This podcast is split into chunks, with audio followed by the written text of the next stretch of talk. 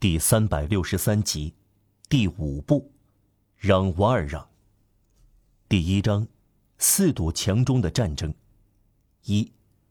圣安东尼郊区的漩涡，神庙郊区的岩礁。社会疾病的观察家所能列举的最值得纪念的两座街垒，并不属于本书情节发生的时期。这两个街垒虽有不同的面貌，但都象征着可怕的局势。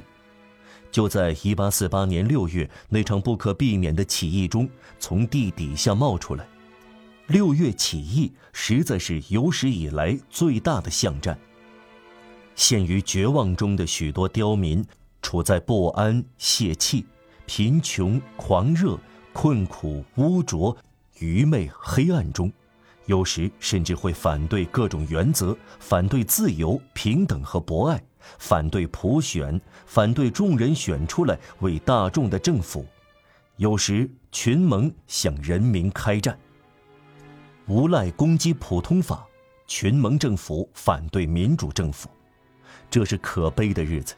因为在这种狂乱中总有一点权力，在这种决斗中有自戕的成分，而无赖、刁民、群盟、贱民这些侮辱性的字眼，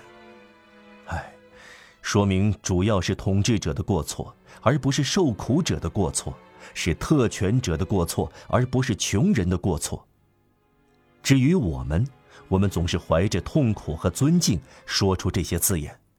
因为哲学要探索与这些字眼相应的事实，往往在贫困旁边找到伟大。雅典政权是一个群盟政府，穷汉创造了荷兰，群盟不止一次拯救了罗马，刁民追随耶稣基督。思想家无不有时欣赏过底层的壮丽景象，城市的渣子，社会的法则。圣热罗姆讲这句神秘的话时，无疑想的是这些刁民，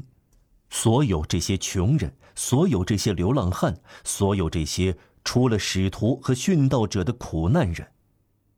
这群受苦流血的人的愤怒，错误地违反生命一样的原则，粗暴地违反权利，这些都是民众的政变，应该加以镇压。正直的人为此而现身，甚至出于爱民众才同他做斗争，但在与之对抗时又感到情有可原，在抵制时尊敬他，这是罕见的时刻，在尽职责时又感到为难，而且几乎反对走得更远，坚持做下去，应该这样，但良心得到满足又感到悲哀，完成了职责又引起揪心。我们要赶紧说，1848年6月的事件是与众不同的，几乎不可能列入历史哲学的范畴，这是一场异乎寻常的暴动，从中令人感到劳工争取权利的神圣忧虑。上述那些字眼都应该避免使用，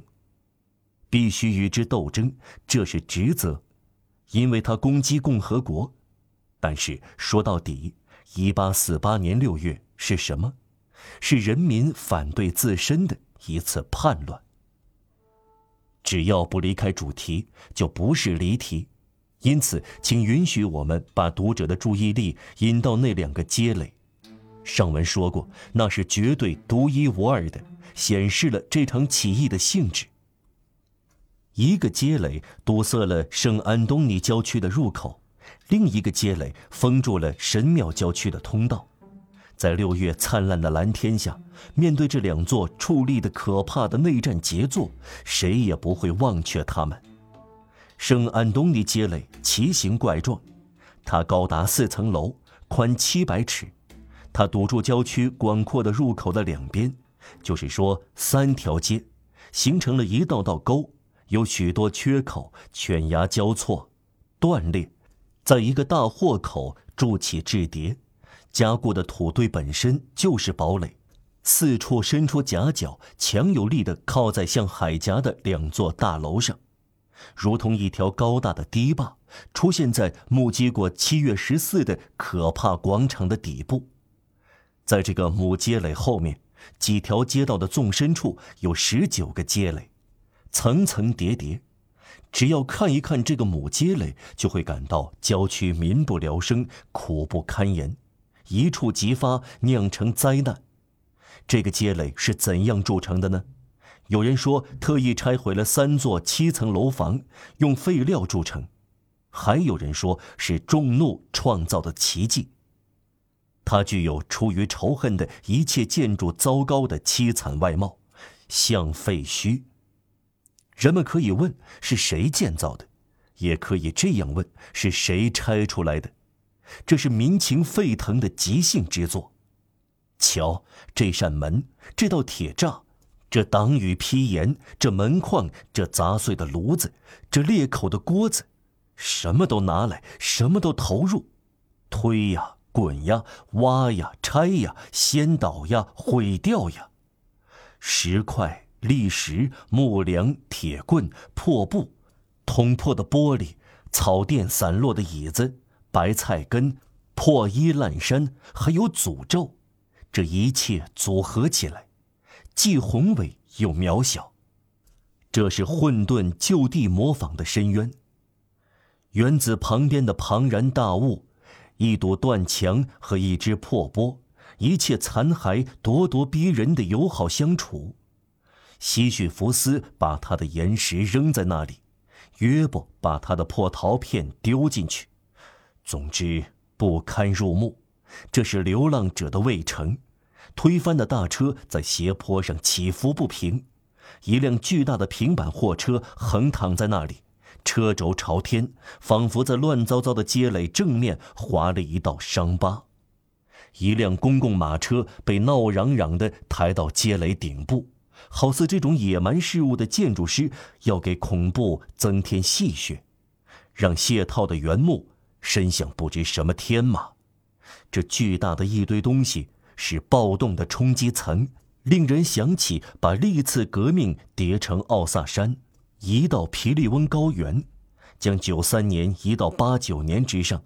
将6月9日移到8月10日之上，将5月18日移到1月21日之上，将仆月移到木月之上，将1848年移到1830年之上。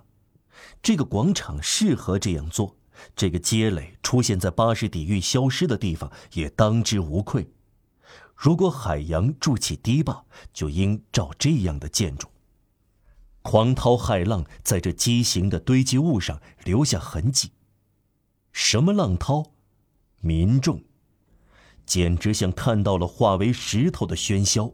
仿佛听到了街垒之上激进这群不可思议的大蜜蜂聚集在蜂巢上嗡嗡地叫。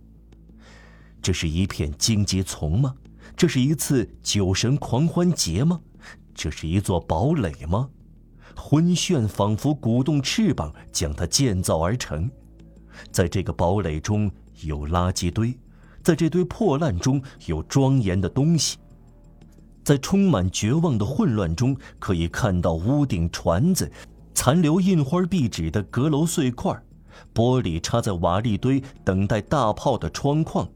散架的壁炉烟囱、大柜、桌子、板凳，乱七八糟发出嚎叫的东西，还有那100种破烂玩意儿，连乞丐也不要，包含着激愤和虚无，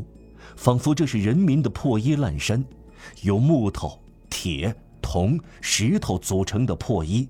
圣安东尼郊区用一把大扫帚把它扫在那里，用自己的贫困建成街垒，像行刑木针的大木块，一段段铁链，像绞刑架有支撑的木架，突出于乱石之上的平躺的车轮。这七拼八凑的建筑具有折磨百姓的古老刑具的阴森外貌。圣安东尼街垒把一切都变成武器，内战能够掷向社会头上的东西都出自那里。这不是战斗，而是冲天的怒火。保卫着这个堡垒的短枪中有几杆大口径的，发射陶片、小骨头、纽扣，直至床头柜的小滚轮。由于是铜的，这是危险的子弹。这个街垒气冲牛斗，难以描绘的喧嚣直上云天。有时它向军队挑衅，布满了人和风暴，冠以闪闪发光的攒动人头，又像爬满了蚁群，背上枪支、军刀、棍子、长矛和刺刀林立，一面大红旗在风中噼啪作响，传来指挥的喊声、进攻的战歌、军鼓的咚咚声、妇女的嚎哭和饥寒交迫者的狞笑。街垒巨大无比，生龙活虎，仿佛带电野兽的背部，雷电发出噼啪响声。革命精神的战云笼罩街垒，民众的怒吼在街垒顶上震响，酷似天主的声音。从这巨大的乱石堆中透出奇特的庄严，这是一堆垃圾，这也是西奈山。